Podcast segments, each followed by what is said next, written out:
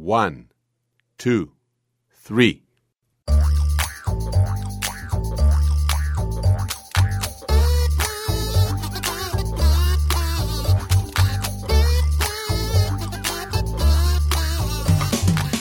Welcome to Three Song Stories, the podcast that connects you, our listeners, to our guests using music and songs and the stories they contain. Thanks for listening. I'm Mike Canary.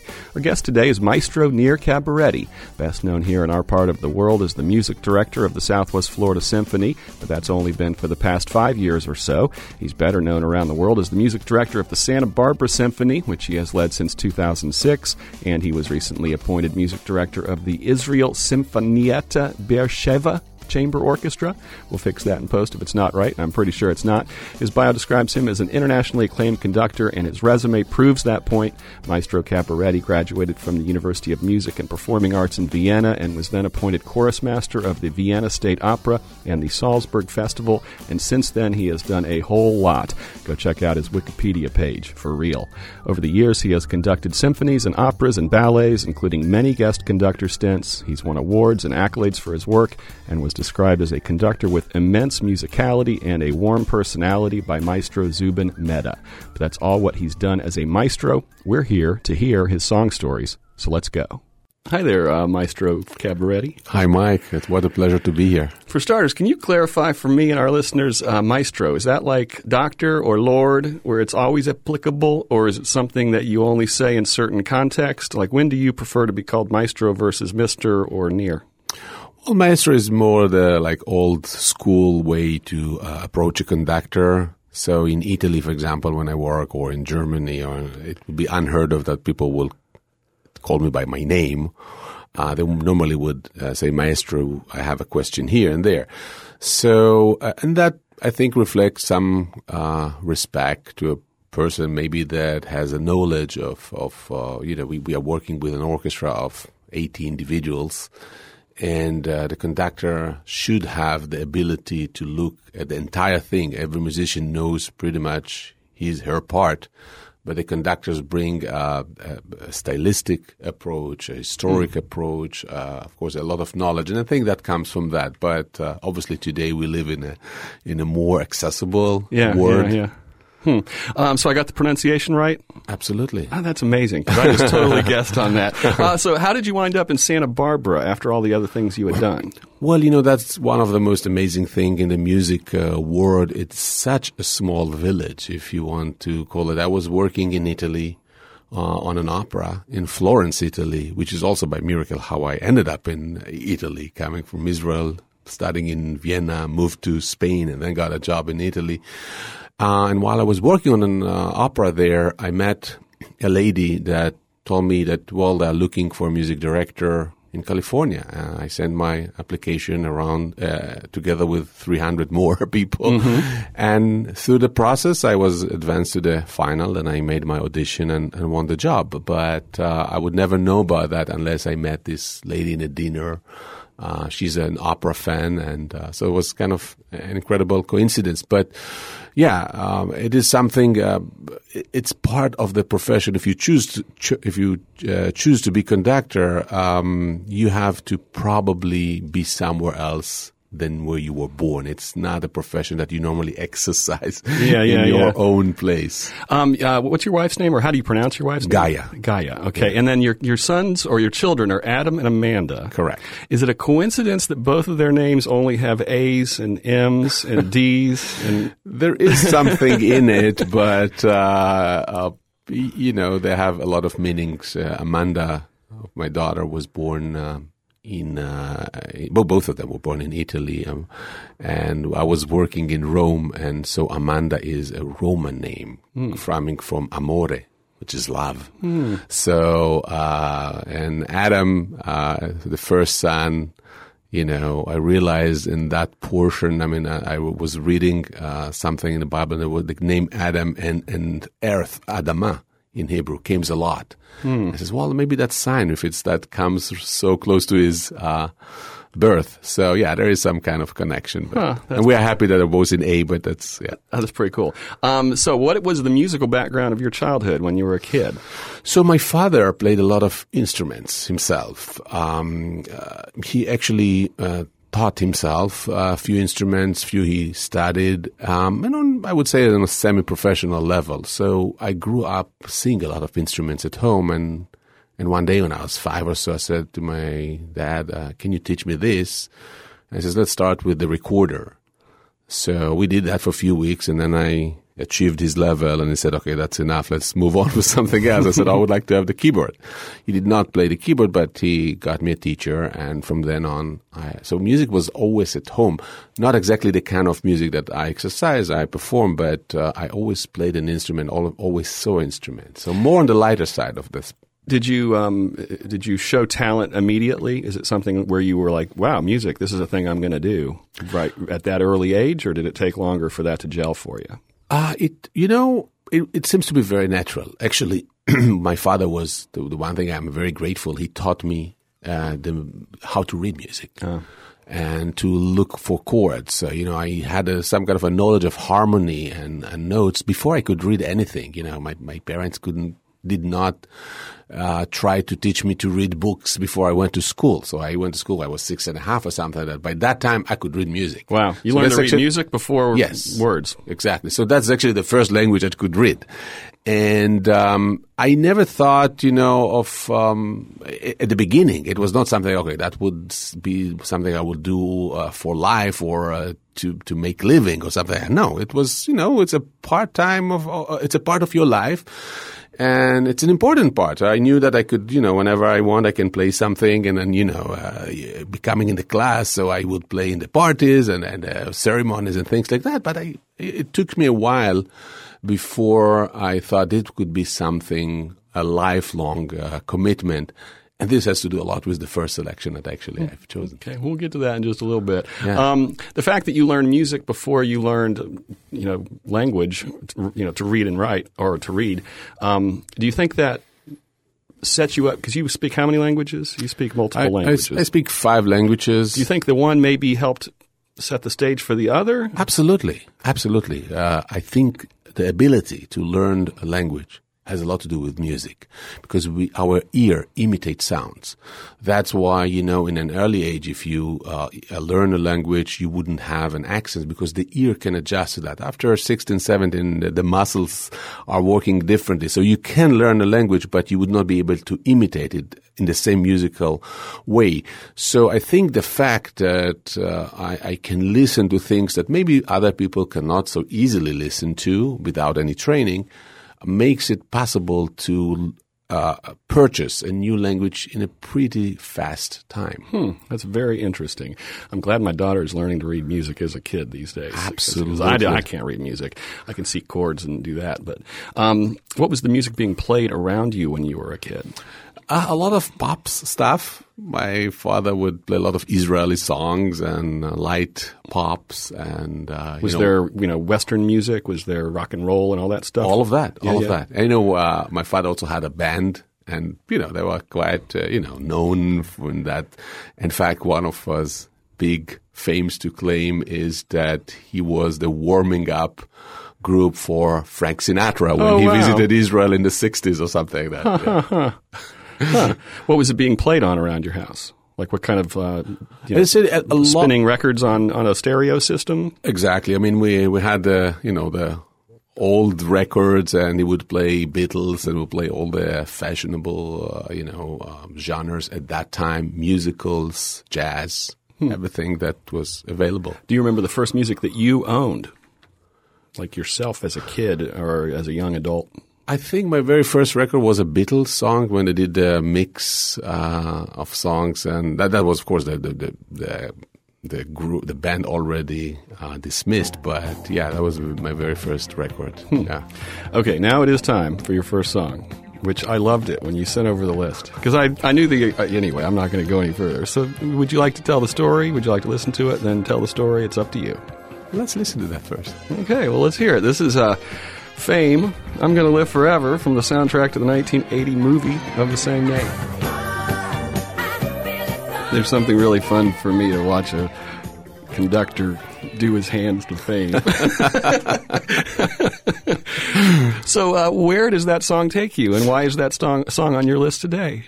I think without this song, I mean, mainly the film, uh, and actually more the the TV series that came after yeah, that. Yeah, Without that, I probably would not sit here. Hmm. And uh, not that I'm trying to do anything dramatic, but I would not go a professional path without attending a music school on the highest level, which I inspired to go after I've seen the um, the film. So, you know, growing up, uh, I said, you know, music was something part of the life, but it was not so essential. And uh, the the feeling at home was like, you know, you should purchase. Um, a serious profession, right? Mm-hmm. lawyer, accountant, or doctor. I don't know what, something serious, and um, something that, that, would assure you a good income. Right, right. and um, so you know, I went to normal school and was registered to a, um, a what we call realistic. Uh, At what year, what age was this? That was by when I was 14, okay. 14, 15. We have the four years of high school when you sort of uh, indicates your professional way. So I went to a school that, you know, would, um, uh, would highlight math and physics and chemistry and things like that in order to to go to university, uh, and, and I, I, would have needed this credit. So, and then this film came out, and uh, and all of a sudden I realized, oh my gosh, there is a school where kids with talents, uh, I mean, there were students that were a little bit older, can get together, and then you share things, and it's it's such an enriching environment, and. Uh, um, by coincidence, uh, uh, one person I knew well said, "Well, what do you know? There is this art school in Israel, which in that time had only one school. Uh, why don't you try to audition? And I've seen the the film as said, and I said, oh, my gosh, I would love to get into a school where people uh, have the same uh, approach to art, mm-hmm. that have a lot of interest together, which was really tough going to a normal. And I did one year in a normal, I would say normal high school. Yeah, yeah. It was tough for me to kind of get to, you know, along with kids that couldn't care less about music. So uh, I made the audition, and uh, it, I, I uh, luckily I won a, a, place in this classroom. So all of a sudden I go to school and I have actors and painters and musicians. Uh, what was your audition like? What did you have to do? I had to play, uh, well, I, I, had to uh, master uh, an instrument. That time I was uh, pretty serious on piano. Mm-hmm. And my audition, I played Chopin, uh, mm-hmm. the Revolutionary Etude, the Beethoven Sonata. I remember that clearly. And there were some oral um, questions and things like that. And um, I was accepted. And that so you know I, I knew music i knew how to play but the school insisted that i would switch piano teacher i will go to somebody on a higher level and then of course you do all the uh, theoretic um, um, lesson harmony and solfege and history of the music but more than anything else what this school gave me is the opportunity to be together with people like me. And all of a sudden, I see one person is playing the trumpet and he's playing in a youth symphony. And I said, Would you like to come to a concert? I went to a concert. One of our colleagues played a harp and uh, she had a concert, and I went to see her playing with uh, as a solo. And all of a sudden, I'm, I'm trying to go to I'm starting to go to classical concert and I'm going to plays and I'm seeing exhibitions that my friends were part were of. Were you just like, these are my people? Yes, absolutely. yeah. Absolutely. And, and that sort of paved the, I think the, the, the, the path into a professional uh, um, career in a sense that there I met people said, well, you know, if you really want to, to do this seriously, you should go to Vienna. Or, uh, and, and also the, to know about conducting. You know, I was, when I went to school, my initial uh, feeling idea was I would like to be a pianist. That's what I right. want to do in life, yeah, yeah, right? Yeah. And so then I go and I see concert and uh, concert with pianists, and I would stare at the conductor, hmm. and that's like, oh, that's what I want to do. Ah. I had no idea what the conductor does. Uh, you know, I, I, I would look and I say, wow, he waves it to his hands. Uh, it was that time pretty much his. There were not so many her hands, yeah, but yeah. Uh, and it's changed luckily. But looking and and and uh, so my teachers were playing with the Israel Philharmonic, etc. So they will invite me to concert, and I've seen really the, some of the best conductors ever. You know, Leonard Bernstein and uh, Claudio Abbado, to name few of them, and of course Zubin Mehta, who at that time was just an, uh, a myth for me. and then you know, I said, wow, that is so cool. They just, you know, use their hands and like magician, they, they make magic. The, the sounds come beautifully. And, um, So I become deeply interested in in this uh, path, and of course, being in a school where a lot of kids have access. Some of them are kids of you know famous artists, etc you, you, you, you know things that otherwise I would have no idea. So Yeah. I, I could not imagine myself being here, which is, you know, a process, a, a life process from, you know, going to school in Vienna, then, uh, you know, winning a position in, at the opera, then moving to Florence, then meeting people that I come to the States, etc. So this was an, an essential part of the start. So I I love the music of fame regardless, but I chose it specifically because I think it inspired me to dedicate myself and to go sort of to do the unheard of in our family and to go to a, a school that would dedicates to art. Well, Did you get any pushback from your parents? At the beginning, as uh, they said to me, "Well, are you really sure? You know, isn't it a waste of time? You know, you would then regret it when you would like to purchase a real profession."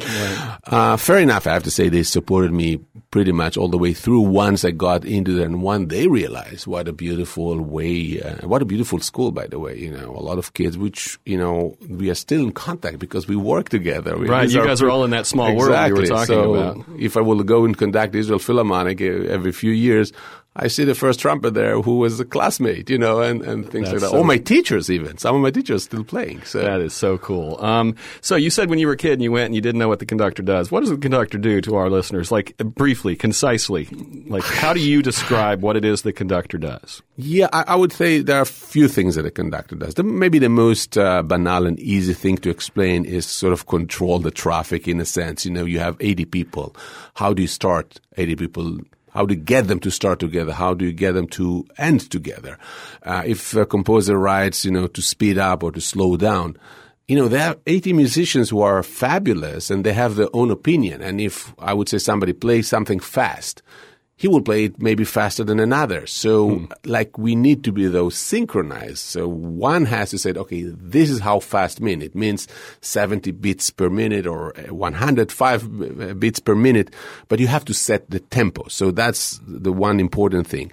There is another uh, aspect, which is training, training the orchestra, you know, like a coach does in a basketball and a football. They, they do, you know, they, are, they have their training and they build up some strategies that then when the match comes, you say, well, it doesn't look to me like something is is actually organized, but it's very well organized. So in a in a concert, in a way, it's probably the easiest part of the job. But the training towards the concert, like what do we want to highlight? Like how do we create a balance between the different groups? How do we stylistically work on one phrase? You know, we can play one phrase if we have string, we can play it with a different bows, and that's things that we discuss in the rehearsal. And maybe the third, uh, which is not less important, but is uh, the interpretation part. So the composer indicates pretty clear things, you know, um, but the con- con- conductor have a little bit of liberty. Says, okay, you know, writes this, we can do it maybe slightly faster, maybe slightly uh, softer, and things like that. So there are all kind of interpretation questions that come that somebody need to take the decision before the conductor. And conductor is pretty is a pretty modern profession. You know, the composer himself were able to do that from the violin, from the harpsichord, etc. But when things become so large, you know, it's impossible today for the first violin to see the tuba and the percussion at the end of the stage. So you need somebody that's sort of to coordinate that. This is really the basic of what we do. So would it be fair to say that what, what you what the audience sees you up there doing is just the tip of the iceberg, and all the rest of what you're doing is happening before that concert and behind the scenes and setting everything up for that moment?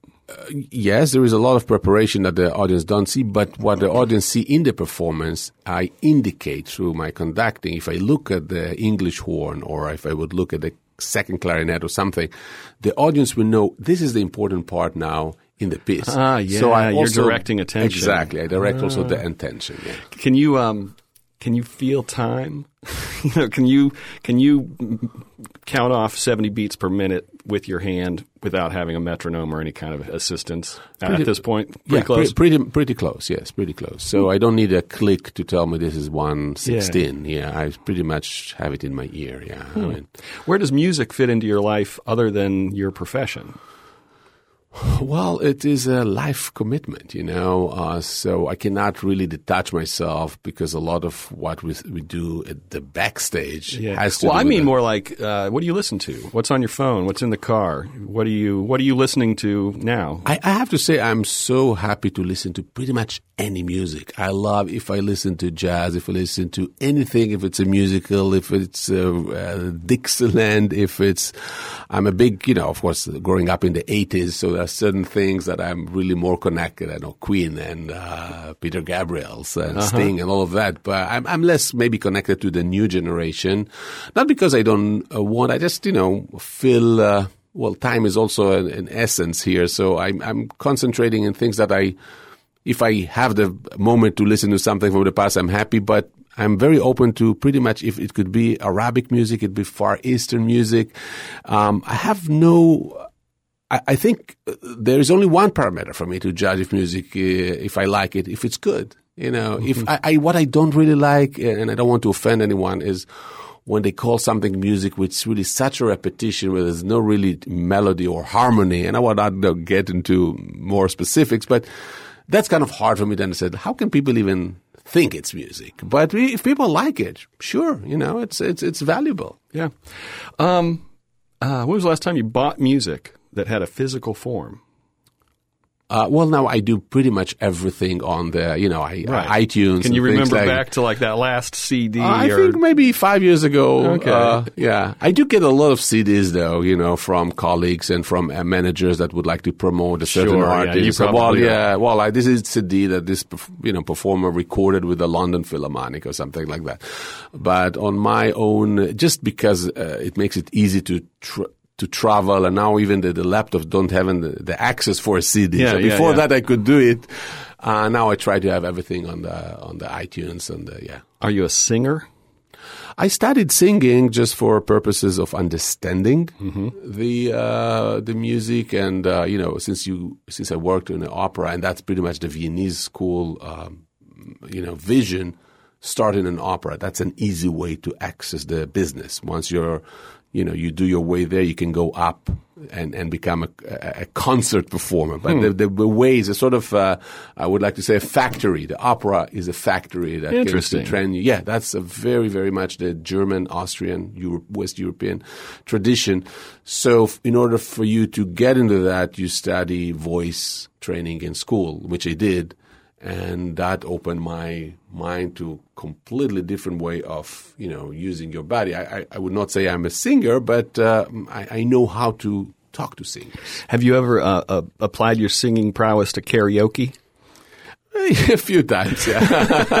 a Do few you, times. do you have a go-to karaoke song? No, no, I'm, I don't really Fame? have this kind. Fame would be something I could do, but uh, I did a few other things. That's in, in fun situations. Yeah, we go once. I remember when we went to Tokyo, right, with the cast. We did Barber of Seville, and you find there, you know, a few foreigners, or one American singer, one French singer, one Italian singer, me, whatever, and then we just go out after a show and have fun and do karaoke. That's that's also possible. What about dancing?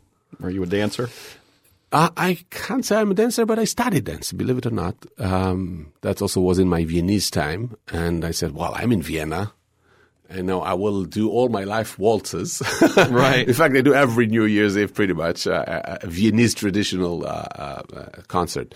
So I said, if I'm here, why shouldn't I join um, a dancing school? So I learned all the salon dances, uh, you know, tango and waltz, English waltz, uh, foxtrot, They're still up in your head? Cha-cha. Yeah, yeah. And, uh, you know, it's it's it's interesting to know the movement and to understand that. I do work a lot with dancers, though. I do a lot of ballet, and this is really an incredible, beautiful experience to be able to match the music to a physical movement. And that's one of the most challenging things because, you know, the body, like an instrument, right? It has its own speed. Yeah. So if I want to do something, it might not fit the dancer. If the dancer is tall, like, you know, I had one now, the Bolshoi soloists. These are very tall dancers. They need a little bit more time to get things done that, you know, um, a less tall dancer would, could be a little bit more, uh, a little bit faster. The dexterity of the muscles or whatever, the feats is different. So, uh, this is challenging. But when it happens, this combination, music and, and movement, it's absolutely gorgeous. You know, you you you're you're out there kind of without a net when you're you know once the show starts, you guys are live and it's happening. Does it ever happen where something you know there are near misses or somebody you know I- interesting moments in live performances? Are there any of them that, that leap to mind? Absolutely, absolutely. Probably so many you can't so remember many. no, I tell you, so many. But luckily, we fix them so fast that the audience would probably not even right realize that. because you're But- dealing with like total professionals like everybody in your Right. world is is top of their game Right. They're on top of the games. And now this is one of the things you asked me about the conducting. So we, while I, you know, normally will indicate what will come up, I will give a cue a second before it comes. Uh, if, if, if the music is soft and all of a sudden come a very loud chord, I would show it before the actual time. So I actually per, uh, um, anticipate a little bit. I prepare it. But what happened is if all of a sudden I realize that one instrument is behind for whatever reason, you know, um, wh- whatever instrument is slightly behind the, my beat, I would look at them. So it, it that means that I'm I'm interacting with something that happened in the past, and when I indicate them, make sure that to bring it together. So this is something that happens. As I said, these are milliseconds, and you need to be very aware. There is no uh, autopilot there. yeah. Yeah. everybody is dialed in to you and the moment Right, and and luckily that's something that prevent us from being able to be conducted by robots. I don't think that would ever work because robot would not be able to yeah, to yeah. fix Let's these things. um, okay let's move on to song two Right. what is song two Song two is uh, originally Spanish song sang by Cecilia. It's called uh, Ramito de Violetas, uh, which is the flower, violets. Do I pronounce it right? you're looking you're asking The- me No, the, the flower. The flower. I mean, violet. Violet. yeah. Yes. and it's a beautiful song, um, talking about a couple in their, in their, you know, later life, maybe, and uh, sort of a routine where, I mean, these are the, the lyrics, and and um, so the, the the wife receive violets every November, and without any indication who is the one that's sending it. And while she has the husband was always kind of nervous and unhappy looking and things. So she keeps that as a secret and only then realize that actually it's her husband and sent her the flowers. So, but I chose the, the, the, the song for, for different reason. It's, uh, it, it, it came out when I was, um, I don't remember, but like maybe 16 or 17 or something like that. And uh, it's the first time I was actually um, uh, exposed to Spanish music by a singer that I liked a lot, Israeli singer who grew up partially in Spain, David Broza. And then he translated a whole bunch of songs from Spanish to uh, to Hebrew.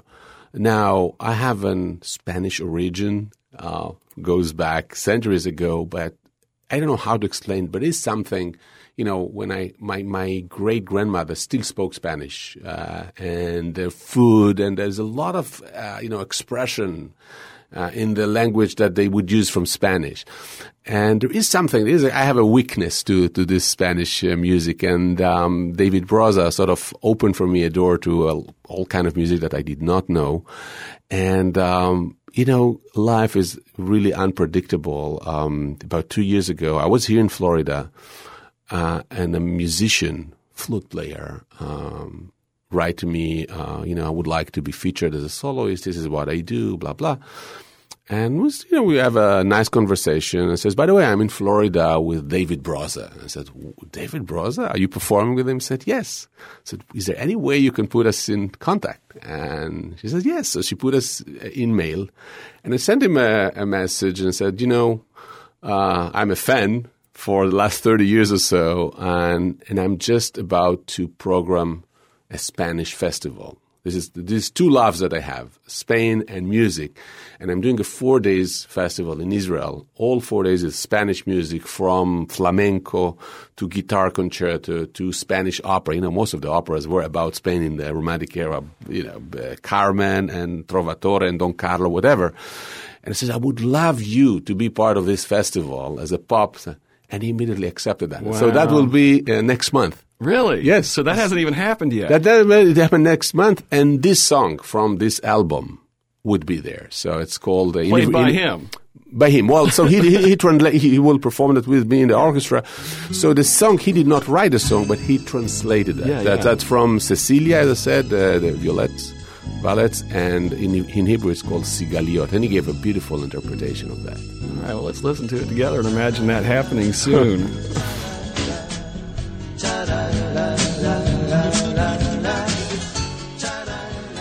so, you have, have you had a chance to meet with him in person yet? Um, we did not. We just uh, over email. So, and so he- just- show up a week early, and then you guys rehearse. No, we have. like we, yeah, that, we, we meet uh, in two weeks in Israel in his home to go over the songs and the arrangements for the orchestra to make sure, and then we have two orchestra rehearsals, and then there is the opening night of the festival, which he will be featured. So Are you pretty excited about that? pretty much? pretty much, yes. You know, it's it's. Uh, Life has, as I said, its own path, and all of a sudden an opportunity comes. And I, if you would ask me a few years ago if I would ever meet, or suddenly when I was 18, when I heard these songs, I would never think I would ever have anything to do with David Broza. But as I said, one person came up and all of a sudden put us together and said, "Oh, that fits to my, you know, uh, festival." So, yeah, I'm very much excited about that. When you're listening to that with your eyes closed, like we were just doing, where are you going in your head? What is it making you think about? You know, first of all, uh, I remember also the original uh, song. So all of a sudden I realized a few things. Like, for example, there's one uh, thing that he does, which the original song was on the piano, which was, like I said, very beautiful. And also, uh, for the first time, I realized that, you know, while the Spanish songs talked about November, that's where the husband sends the flowers, the violets, because that's probably where they bloom in Spain in the Hebrew version, in the Israeli version, it's in the spring. And so I said, "Oh my gosh, it's!" Uh, I didn't really realize that we were talking about the springtime, and I was just enjoying this beautiful, and he's beautiful playing on the guitar, by the way. That's yeah, him. That's him. Yeah. So yeah, I was just enjoying it. And Hmm. We'll have to get a translation of that and put it on Yeah. the on the post of the, this on the website. Right, yeah. And I think we're going to try, try to time the release of this episode with your festival, so we can tie that all together. perfect, perfect. Um, do you remember the first time that you conducted? You know that you were a conductor and you weren't the assistant or whatever. It was all on you, and the lights came up and the audience was there. Can you remember the first time? Oh yeah, yeah, definitely. Um, so you know, during the school time, I did already a few performances, but um, let's say the, the but that would be more like you know during a competition, maybe to do would be part of the four finalists, so you do one piece Right, and things right, like right. that. My very first concert as a conductor, which was like in a program in a subscription concert, was in 1903. 93, uh, 1993. So it goes a long time back, and uh, I remember, you know, the preparation for that, and and it's a, a journey that never ends. I mean, every concert. If people think that oh, it's kind of a routine and you're less excited, no. Every concert, I'm getting more excited and, and probably even more nervous. I don't know. I mean, not on stage, but like the preparation part, because it's not something that it's never a routine. It's always something that I mean, I uh, there's always like kind of oh, I maybe not will sleep so well before that or after that, adrenaline, etc. So there's a lot of excitement. So I remember very much the first time. And I pretty much remember every time. And uh, it's it's it's uh, you put so much emotion into it. So it's something that is is, is a long um, extending experience. I Do you say. have a peak experience that, that like one that you just everything was just came together in a way that was magical uh, beyond what's normally magical? There were a few uh, performances that I would say were probably on the peak, um, but um, I tell you something. It's if you would ask me, it's, it, it is, has related to. If you would ask me, what is your favorite song or your favorite composer or your favorite piece or something like that, it will change every week because every week or second week when I put a performance, I, you put so much effort in that, and that for you is the most important. So if we perform now Verdi Requiem, this is for me absolutely the most important piece on earth. When I go out to sketch it, and then next week I would do a, a, a Beethoven or a Mahler, or you know, we're coming up with a Frank Sinatra show. Oh wow! That's extremely beautiful music. I've Yeah. done a Beatles show, done Queen shows, and so you know, it's for me, it's the, the uh, emotion and the, the feeling of doing something uh, particular is uh, is not is nothing to do with the particular composer. It's pretty much every time, and so it's kind of hard to uh, to beat. But of course, with the experience and with the knowledge, you do expect that every you know, concert, especially if you do look at a certain piece for the second time. If I've done Beethoven fifth and now I'm doing it the second time or the third time or the fourth time, there are pieces that I've done maybe with 15 different orchestras. Wow. So every time you have more experience, more knowledge, and you would expect it will be actually a bit higher. Huh. You've guest conducted orchestras all over the world. Are there cultural differences uh, within each, you know, A culture or B just the different orchestras where when you show up things are different? Both both uh, so both cultural and both uh, orchestras dynamic and chemistry and orchestra tradition so you know just came back from an performing in in, in Rome in, in, the opera house and in Belgium with the Royal Philharmonic completely two different experience which would be then very different than working with the uh, Tokyo Philharmonic hmm. where orchestra is extremely well prepared to start with and extremely well behaved in the sense they don't allow like jokes and, and like they're so on the top of some, sometimes it's actually even frightening because you know I, I would like to say a joke and I would expect them to laugh right and they are so like on the top of it and so yeah there are different cultures you know I've done a concert in South America which you know was a beautiful experience. But at the same time, the working process is slightly different from one orchestra to another. Uh, there is a very you know a local tradition, yeah. a local I, chemistry. I, I, I, assumed as much, but you also said it's kind of a small world, so I thought maybe there was more uniformity than I would expect. But probably, you know, when I say f- a small world, is in the sense that they all know the music. They all sort of. If I have an artist here, you know, probably this artist played in Paris and in Chicago right. and in Tokyo, so they we, we share the same artist pretty much, the same pieces. But there is a different kind of unions, there is different kind of uh, orchestra rehearsal times and a different kind of approach. Like, you know, there are orchestra where musicians don't feel very comfortable to talk. It's only the principal that would talk, would communicate with the conductors.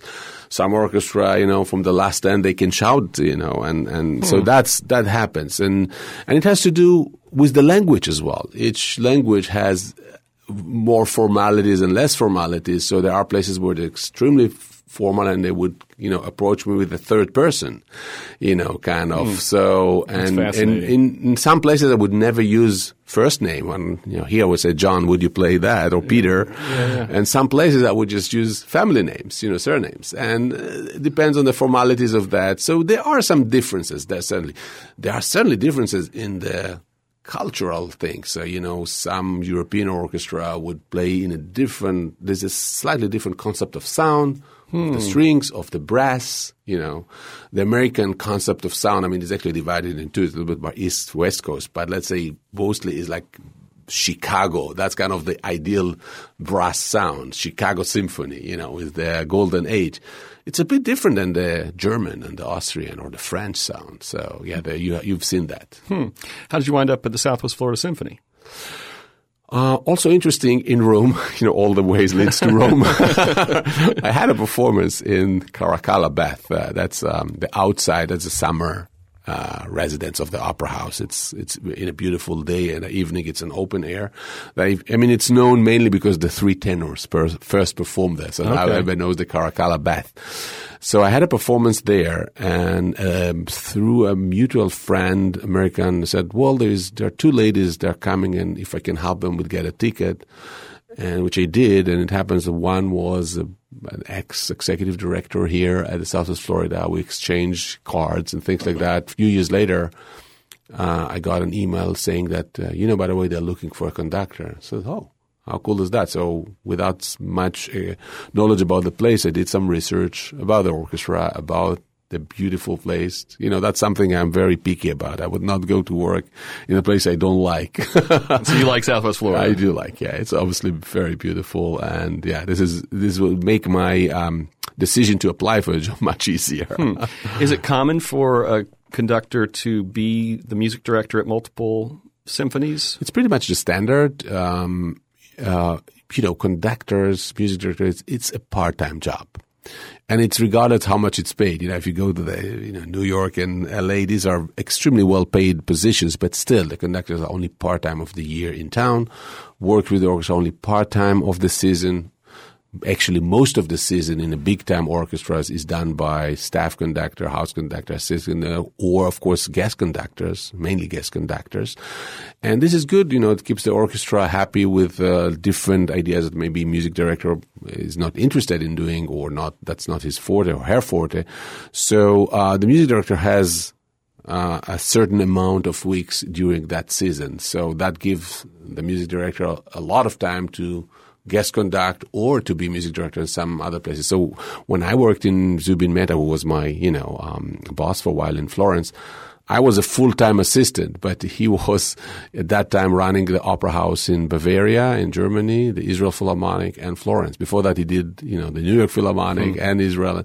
So it's kind of uh, normal to be able, uh, as I say, the, the, the job requires only certain amount of weeks in the year. So when you go to be a guest conductor, how soon before or how long before the performance do you show up? And is it all programmed by them and then you come in and do what they've programmed? Or do you have some say in what they're going to play? How does that all depends. if it's an opera they probably would say oh we, we want to do uh, carmen and we want you to come. I don't have a say much about the title pretty much nor uh, um, also not about the soloist. You know there would be a artistic director a, cast uh, director, etc. So they will cast it, and I would just tell me, "Are you available from February 12 to March, whatever?"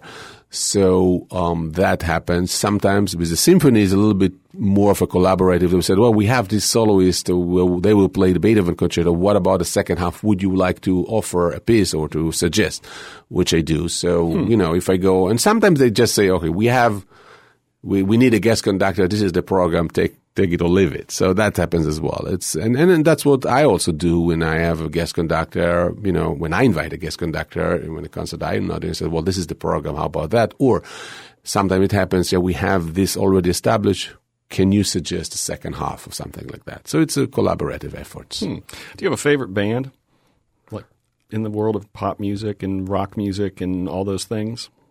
Well, I have a lot of bands that I like. I mean, is it like something like uh, it has to be from now or from history? From, no, from all time. I mean, what have you maybe spent the most time listening to in your life, or, or you know? I'm a big Beatles fan. It's yeah. kind of hard to, yeah. to, to beat that. But I tell you, I, I love the, the Bee Gees. Oh, love yeah. them. I love Earth, Wind, and Fire. Oh, cool. Uh, Police. Uh, Police were my first band, like in the '80s. That was right, who I locked right. into. I love Police, and uh, Phil Collins, uh, of course. Then, um, yeah, a lot of bands that I, and Queen, you know, now with the Bohemian Rhapsody out, uh, you know, great. Absolutely, you know, all the memories comes back. And, and honestly, I did not know so many things about Freddie Mercury. So, so like, you've wow. seen it? Yeah. Oh yeah. yeah, yeah. Um, what about live music um, that you've gone to see? Not you know, not you conducting, but like you know, a rock show or a yes, band or something uh, like that. Well, you know, growing up in Israel was kind of difficult, but I did see, for example, Simon and Garfunkel. Oh, cool. And that was like, wow. and Earth, Wind, and Fire. Oh yeah. So yeah, yeah. I, I just recently had another guest that saw Earth, Wind, and Fire open for someone. Anyway, I right, digress. That's, that's, absolutely phenomenal. Yeah, there was almost a, one moment that I could uh, work with um, with Peter Gabriel Oh, really? Uh, yes, there was a project in Switzerland that unfortunately did not go. But uh, yeah, I'm, and you know now I have you know a, a few of my not I cannot say friends, but Kenny Loggins and uh, you know the Beach Boys and things so like you've that. You've worked with Kenny Loggins? No, um, I, I was talking to him, and we were once featured in an evening. I said, "Oh, how cool it would be!" So I'm still trying to make it happen.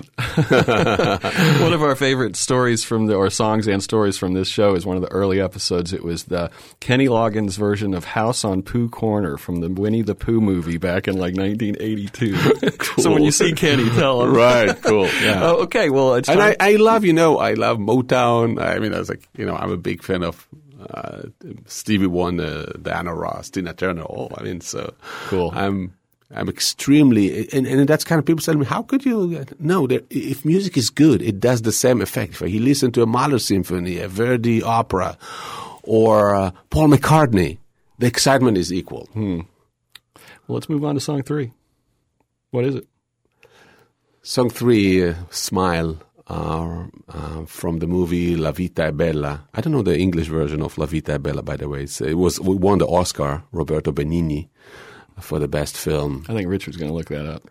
and um, So it combines two things that are very close to my heart. Uh, you know, I'm citizen of, I'm Italian citizen. When I moved to Italy, married an Italian, my kids are, uh, were born in, uh, now we're in the States, but they were born in Italy, both all have Italian citizenship.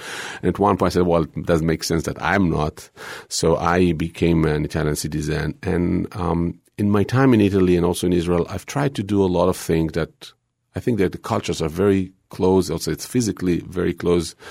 And this is a beautiful collaboration. Uh, Israeli songwriter and performer uh, Noa uh, wrote the words to um, the composer Piovani, who, who wrote the, the, the, music for this really beautiful film, um, and just a very, very uh, beautiful song. And um, it, it, also, you know, the the, the film was um, took place in Italy, but um, the shooting were in Tuscany, where we do have a place. So there are a lot of kind of symbolic things about this music.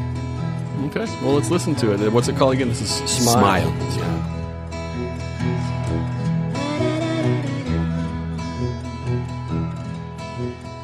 So in, in the States, it was released uh, under Life is Beautiful, right? So just a straight translation. And it actually, um, in 99, uh, it swept the Academy Awards Best Actor, Best Foreign Language Film, Best Music. Um, it was nominated for Best Picture, Best Director, Best um, Editing. Like, it, it really did um, get a lot of accolades. Um, it, it debuted in Cannes, but yeah, it's it's called Life is Beautiful. I'm pretty sure I've seen it now that you say that. I'll have to go make sure. It's an extremely beautiful film. And, you know, one of the most incredible Oscar nomination ceremonies, Roberto Benigni, the, the, the actor, he did an incredible, beautiful uh, appearance there coming from the hall, jumping on the chairs, going on stage.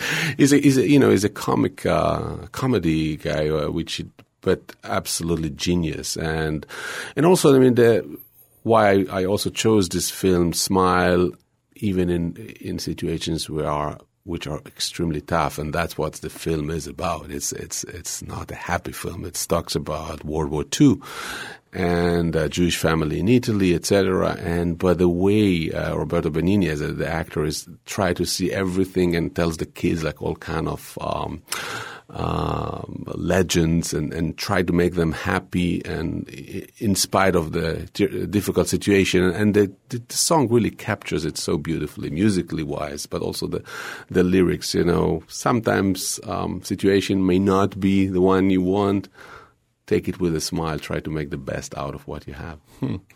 Um, as someone who is so tuned into music, um, do you have any or have a hard time listening to music because of there maybe are imperfections in it that the rest of us don't hear? I mean, do you have absolutely, absolutely? you know, and I, I, it happens to me to go to shows. You know, it could be musical or shows, and it's out of tune or the balance doesn't work or somebody, and you just suffer.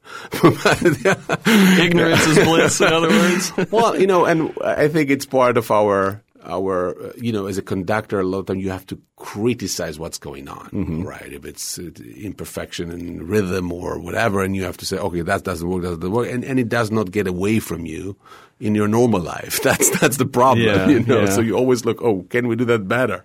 Uh, yeah, you know, I've been around a lot of bands, and it's interesting how sometimes a band can come off stage and just be like, ah, oh, that was horrible, but the audience had the most wonderful experience from, you know what I mean? There's sometimes a disconnect between. Thank God. Yeah, yeah, that's what you rely on. Thank God. No, I mean, it's I've I've worked with conductors my assistant time, and the conductor would ask me like, uh, oh, how does it sound? I said, well, master, you you really hear everything, and the conductor said, oh my God, no. you know. yeah. Is that a, was that a tuba in the background of that song there at the end? There's like a hum, hum. I don't know. Were you? No, no. It was a, a lower string. I think. Oh, I, really? didn't, I didn't figure out it was a tuba. But might have, might have been. Oh, I don't know. I, that's what it sounded like to me. But what do I know? Um, okay. Are there any albums that you think are perfect in their entirety that you will always want to listen to all the way through, or do you listen to just music piecemeal these days? Well, um, I think there are a lot of beautiful albums. I would not be able to, um, you know, point one right now, but maybe, as I said, as a Beatle fan, Sergeant Pepper, it is for me. But uh, what about like Night at the Opera from Queen? Love it. That was with uh, Montserrat Caballé yeah, in, yeah. in uh, Barcelona. Yeah. Oh wow. Yeah, yeah mm. loved it. Um, uh, album you would pick if you, that's probably Sergeant Pepper, if you can only listen to the one ever again. That's something I would not do. I would like to listen to the same thing all over, over and over. But So you would uh, just choose no album? no, well, you know, but but as if if it is a band that I said I am, uh, the Beatles would would be it, but probably a mixture of a lot of stuff, a lot of things, you know. Do you have any TV music, TV theme songs committed to memory? And can you sing it for us? TV theme, um, uh, probably it would be um, Hawaii uh, zero five. How do you call it in uh, Hawaii. Five oh, yeah. Da-da-da-da-da. Da-da-da-da-ba-bum, da-da-da-dee-dim. Or Dallas. Ba-dee, da-da, da-dee, da-da, da, da, da-dee, da. I'm, I'm, I'm an older guy, you know, I, I, I wouldn't know the, the, the newer one, but I know the older one. My mom was really into Dallas, and a few years ago for her birthday, I was looking for cards, and they had a musical card that when you opened it up, it played that. it, was, it was such a magical thing. Um, I just like that both of Nir's uh, songs are, are Musicals, of musical, course. Yeah, instrumental instrumentals. theme songs. Most people go for like Brady Bunch or you know. um, are there any uh, uh, you know guest conductor gigs out there that you haven't done that you would like to do that are on like Oh, your yeah. wish list? Oh yeah, there are a lot of things that I would like to do that are on the bucket list. I probably won't do them. Also, you know, uh, pieces like I would have loved to conduct Othello by Verdi, or I would have loved to conduct, I know, Mahler's Seventh Symphony, which I never did. Not sure it will happen, uh, but it's on the bucket list. um, some places I would be happy to be featured, but again, it's not like. Um, it's not something that realistic that I think, oh, I have to do that. Right, no, right. It's uh, something on the If bucket it comes list. along, it'll make If it comes happy. along, and, and life is full of surprises. Most of the guest conducting, I'm going now to Colombia, the Philharmonic of Bogota, whatever. I didn't think I would be in Colombia Yeah. unt- until uh, five months ago when the offer came, or you know, a few other places that you know inviting me now. So, and, there are places that I go back. Uh, you know, regularly, Switzerland, uh, Italy, Germany, whatever. So Austria. These are places that I know I would go back some time, but you know, they're always kind of surprises. Yeah. What would your 15 year old self, that first year in that music and art school, think about where you are now? I'm not sure I, I understand the question, sir. If you could travel back in time to your 15 year old self and see who you are today and what you've accomplished, how would you feel about that? I I would be quite surprised. You know, I never imagined anything. I knew I want to be part of this world. Uh, I was not sure I would be conductor. I could be happily maybe a teacher or doing something else, maybe a, ranger for a symphonic uh, orchestra, a composer, or a, you know playing piano with an orchestra. I was not sure what I will do. I knew that conducting is very interesting for me, but I let it go. I just you know I when I registered, when I applied for a school in Vienna, after that was like, whoa, if they would ever expect, accept me there, it's kind of a tough uh, cut together. We got two, three people out of hundred, and I said, well, if they will get me into school, that will be it. That will be my my thing in life. And once you're there, you all of a sudden said, okay, I would like to do this and this. So you know, I think we set ourselves uh, goals, but when we reach one goal, we we look for the next one maybe, and. Um, I think as a 15 years old, I I was so naive about this entire profession, also my political views and all of that. And I think the fact that um, I was able, I, I, for example, when I was 15, I would never imagine I would speak German, I would speak Italian, I would speak Spanish, all these things. And all of a sudden, so when you go and, and living in the States, you know, I'm so connected to the American uh, scene, to the American music. I never played any Bernstein before or Gershwin or Sure. Copland, which I adore. You know, I always loved uh, jazz music, but to go to Blue Note in New York, it's something different, you know. And uh, so everywhere, everywhere I'm, I am, I try to absorb the culture and, and to be part of it as much as I can. And so looking back to the boy of 15 years old, I said, oh, what, what a life change, you know, yeah. mainly culturally. Yeah. Right, right. Um, okay, last question. We always ask people if there's any song they'll avoid listening to if it comes up on the radio. Are there any songs that you, any songs that you just can't uh, can't can't abide? I don't know of any that I would hate, but I'd say if it's something that is a rap thing of of uh, constant repetition, I'm less into that. But now through my kids, I listen to a lot, all kind of uh, different songs, Taylor Swift and things like that. It's like, oh, that's awesome. No, I don't have anything that I would like to avoid. At least I don't know of. Okay. Um, uh, any final thoughts? That was a beautiful journey to let me a little bit reflect on how music is essence in life and how different aspects in music lead to inspire you to go for a, a, path. I don't think without me thinking of that, I would have it so clear now as I have it. But hmm. but your your initiative and uh, your invitation to come here gave me a lot of reflection. So I'm I think I'm very very grateful for this opportunity. Grateful for what music was able to do for me, and I hope if people listen to that and let them dive into the music and let them be inspired and in music and carry them to a beautiful place. Well, uh, we appreciate your time. I know you have several rehearsals later today for the right. show tomorrow night. What are you guys playing? Verdi Requiem. Yeah, mm-hmm. big piece. Do you say break a leg in your world, or is that it's just okay. a thing? yeah, we do say right. that. Well, thank you, Maestro, so much. Thank you so much for having me. We make three song stories in the studios of WGCU Public Radio on the campus of Florida Gulf Coast University in Fort Myers, Florida. Richard Chinqui is our co creator and producer. Tara Calligan is our online content producer. Our executive producer is Chris Duffus. Our theme song was made by Dave Dave Dave Cowan and Stick Martin at Monkey House Studio in St. Pete. For this week's parting tune, we're handing it off to our online content producer, digital maven Tara Calligan. My song is one that's going to be a little bit different, I think, for our three song stories listeners. Uh, my parting tune this week is going to be Cradle of Filth's Satanic Mantra.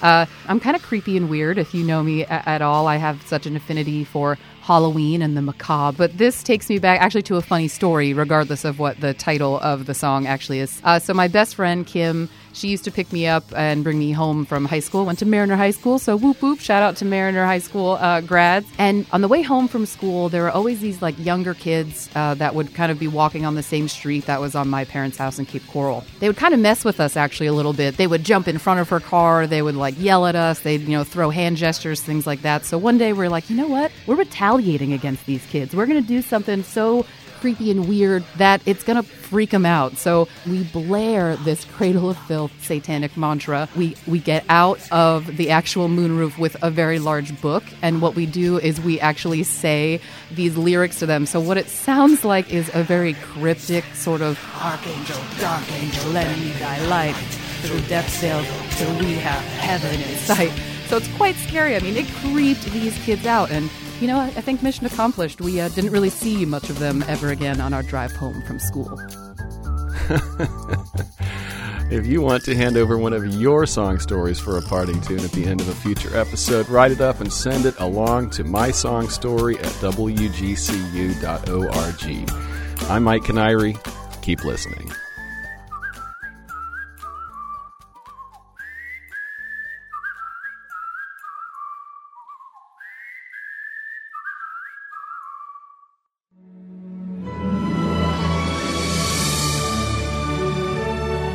Next time on Three Song Stories.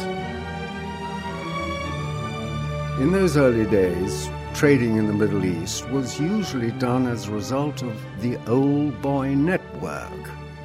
Now, I was an old boy, you might put it that way, and the only way that you could do any kind of business out there, particularly in the royal families or with the ministries, was to be incredibly patient